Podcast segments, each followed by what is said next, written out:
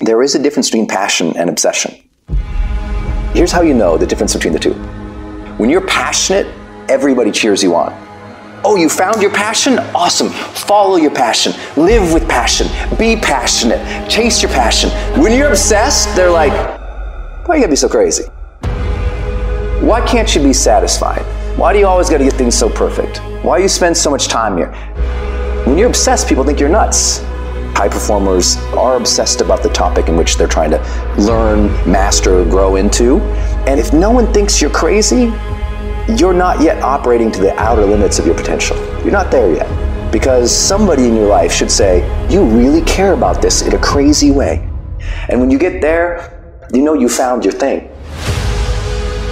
It becomes necessary for us to excel in this. It's not a hope anymore. It's not a preference. It's a must. It becomes so necessary that it connects with our identity, that we feel it is necessary for me to deliver with excellence here because that is who I am. This topic, this thing I'm doing, I care about this, I want to master this. And when we hit that, game changer. You look at any person, any person who has achieved greatness in this life from a career standpoint or a physical standpoint, any of those things require all-in effort. I mean, jump the f- in the pool, head first, don't worry about the what ifs and make yourself fucking swim. And when I say all in, I mean all in.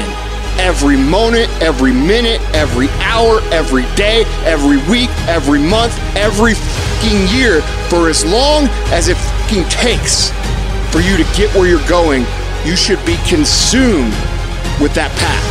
You have to dedicate every breath, every ounce of energy, and every thought and effort that you possibly have in your heart to becoming what it is you want to be.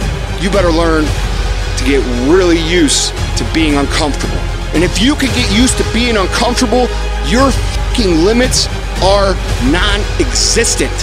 All in is not fifty percent. All in is not sixty hours a week.